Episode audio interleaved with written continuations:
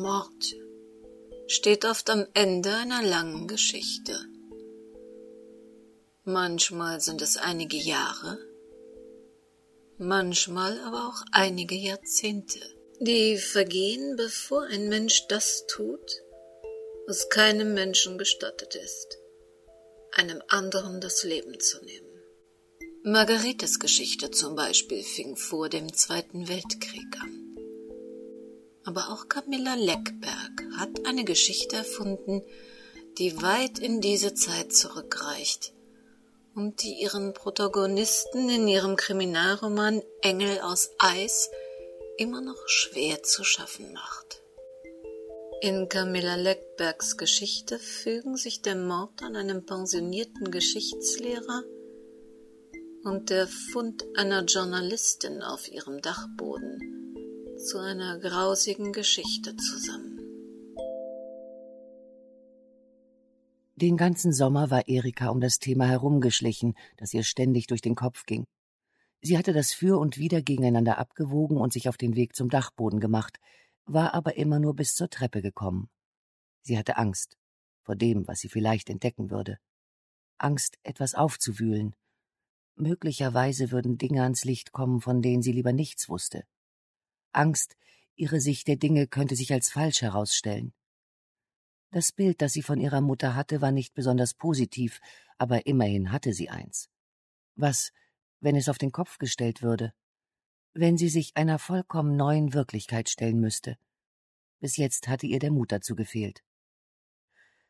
Erika betrat die erste Treppenstufe. Unten im Wohnzimmer brachte Patrick die kleine Maja zum Lachen. Diese Töne waren so beruhigend, dass sie noch einen Fuß auf die Treppe setzte. Noch fünf Schritte, dann war sie oben. Die Kiste stand hinten in der Ecke. Es war ein altes Modell aus Holz und Blech. Der entscheidende Gegenstand lag ganz unten. Vorsichtig griff sie nach dem Stück Stoff. Tja, so beginnt der Kriminalroman Engel aus Eis von Camilla Leckberg, der auch als Hörbuch im Verlag Hörbuch Hamburg erschienen ist woraus Sie gerade einen Ausschnitt hören konnten. Doch gehen wir zurück in unsere Geschichte.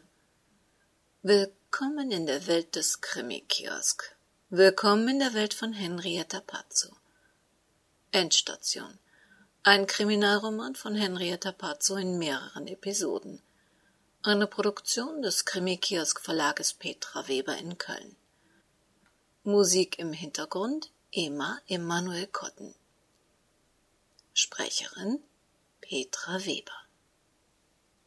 Sie hören Episode 8. Mittwoch, 8. Mai 2002. Sehr früher Morgen.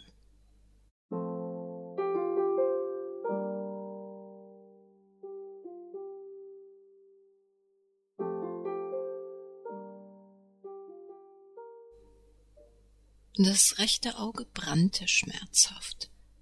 Wenigstens blutete es nicht mehr.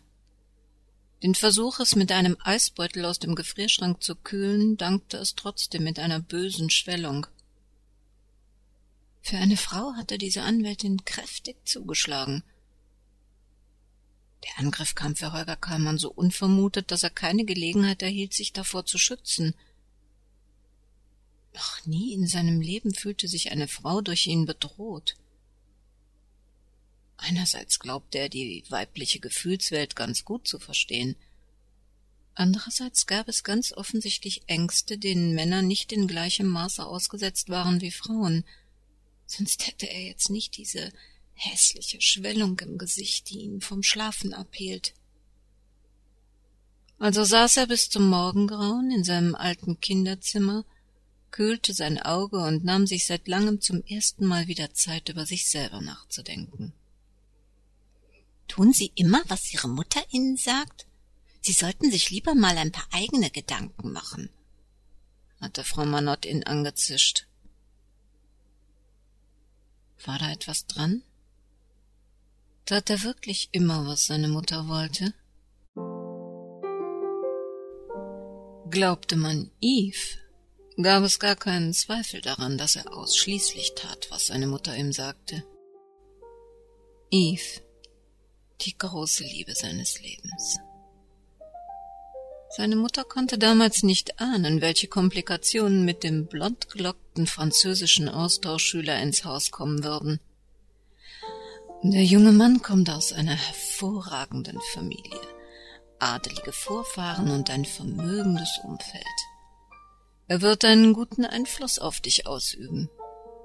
Dafür zeigst du ihm ein wenig von Deutschland, wiederholte sie immer wieder. Er übte allerdings Einfluss auf Holger Kahnmann aus und am Ende zeigte er Holger Plätze in Deutschland, die seine Mutter nie kennenlernen würde. Die zärtliche Zuneigung der beiden Männer konnte naturgemäß seiner Mutter nicht verborgen bleiben. Für Holgers Vater schien der Gedanke so absurd, dass er selbst nie darauf gestoßen wäre. Eve wurde des Hauses verwiesen, aber seine vermögende Familie zahlte ihm ein Appartement in der Stadt. Für Holger Kallmann begann die schönste Zeit seines Lebens. Nach der Schule unternahmen sie gemeinsame Ausflüge, radelten durch die Gegend und landeten lachend im Gras.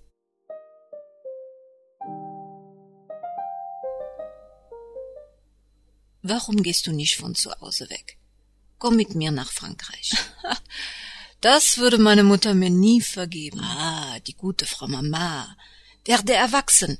Madame Polaire stirbt schon nicht, wenn du deine Flügel mal ausbreitest hatte er nach einem ihrer wunderschönen Ausflüge gemeint. Es gab Holger immer einen Stich, wenn Yves seine Mutter Madame Polaire nannte. Er spielte damit auf ihre durchdringend polarfrostigen Blicke an. Manchmal glaubte sogar Holger, ein kalter Windzug wehte durchs Zimmer, wenn seine Mutter ihn erbost oder wütend ansah. Früher galten diese Blicke nur seinem Vater oder Hausangestellten. Seit der Sache mit Eve trafen sie auch ihn. Dabei liebte seine Mutter ihn abgöttisch, dessen war Holger sich gewiss. Für seinen Geschmack liebte sie ihn sogar zu sehr. Mit dem Ende ihrer Karriere entwickelte sich mehr und mehr ihr Sohn zum einzigen Inhalt ihres Lebens. Keine Minute blieb er unbeobachtet. Keinen Moment war er allein. Der kleinste Kratzer nach dem Sportunterricht artete in ein Drama aus, und die vielen Besuche beim Arzt waren Holger bald mehr als peinlich. Dann kam der Tag, von dem Holger wusste, dass er kommen würde. Yves ging zurück nach Toulouse. Holger erfüllte Yves Erwartungen, seine Mutter auch nur einmal Paroli zu bieten, nicht. Immer wieder beteuerte Holger, er könne seiner Mutter nicht das Herz brechen. Eve müsse das verstehen. Eve verstand es nicht. Für ihn hieß Liebe auch loslassen. Die große Liebe seines Lebens fand damit ein jämmerliches Ende. In Holgers Leben gab es danach noch viele Lieben, meistens allerdings mehr Liebeleien, doch jede festere Beziehung scheiterte letztlich immer an Holgers Unfähigkeit, mit der besitzergreifenden Liebe seiner Mutter fertig zu werden. Er brachte es einfach nicht über sich, ihr zu widersprechen, sich zu einem Lebenspartner, den seine Mutter ablehnen könnte, zu bekennen. An Gründen fiel ihm nur ein, dass sie der einzige Mensch war, den er mit dem Begriff Familie in Zusammenhang bringen konnte. Sein Vater war nie da. Andere Verwandte gab es nicht mehr. Sein Zuhause und seine Familie, das waren seine Mutter. Und wer wollte das schon freiwillig aufgeben, zumal er seiner Mutter gar nichts vorwerfen konnte? Sie verhielt sich immer korrekt. Auch an ihrem Wunschtraum, Holger mit einem netten Mädchen verheiratet zu sehen, um einmal Enkelkinder durchs Haus trollen zu hören, war nichts Verwerfliches. Es entsprach nur einfach nicht Holgers Traum vom Leben. In den endlosen Streits und Diskussionen mit seinem Vater wegen seines unmoralischen Lebenswandels stand sie immer hinter ihm. Sie verurteilte sein Leben, aber sie verteidigte ihn trotzdem gegen seinen Vater. Die Anerkennung seines Vaters konnte er schon als kleiner Junge nicht gewinnen. Nichts war ordentlich, ausgereift, männlich oder überlegt genug, um seinem Vater zu genügen. Keine von Holgers Fähigkeiten imponierte ihm.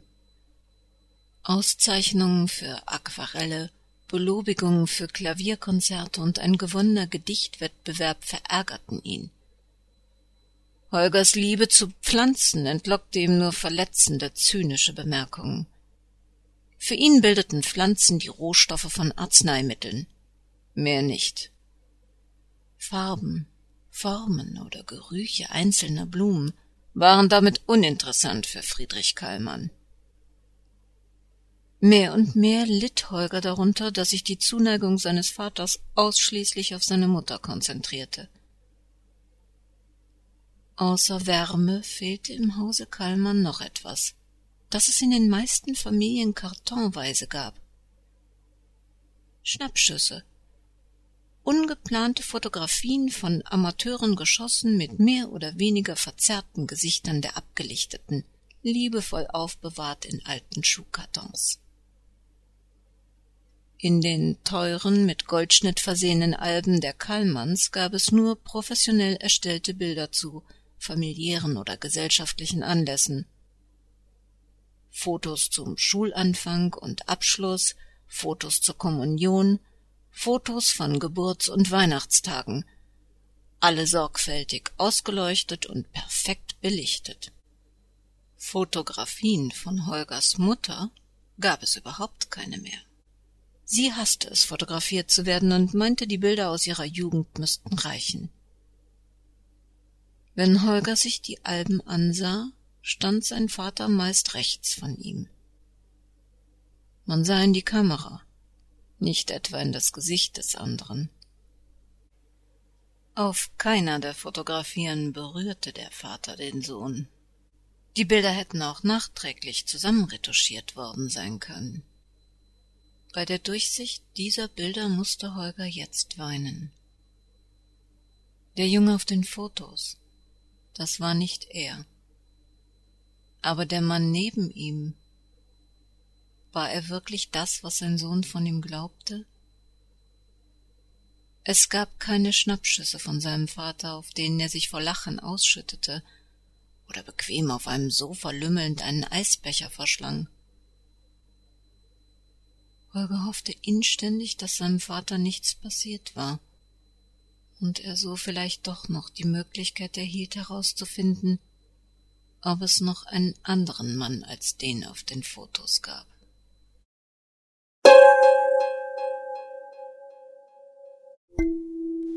Es scheint, als sei Friedrich Kallmann ein schlechter Vater. Doch ist er auch ein schlechter Mensch. Der Antwort auf diese Frage werden wir in der nächsten Woche näher kommen. Wir werden bis zur nächsten Woche weiter an den Vorbereitungen für unsere ehrenwerte Gesellschaft, dem Club der Komplizen, arbeiten. Es gilt noch ein paar technische Probleme aus dem Weg zu räumen und das dann nur dort ladbare Hörbuch Blutsbande von Henrietta Pazzo ist noch nicht ganz fertig, aber vor Weihnachten wird's in jedem Fall was. Solange können Sie mal bei uns auf unserer Webseite www.krimikiosk.de vorbeischauen.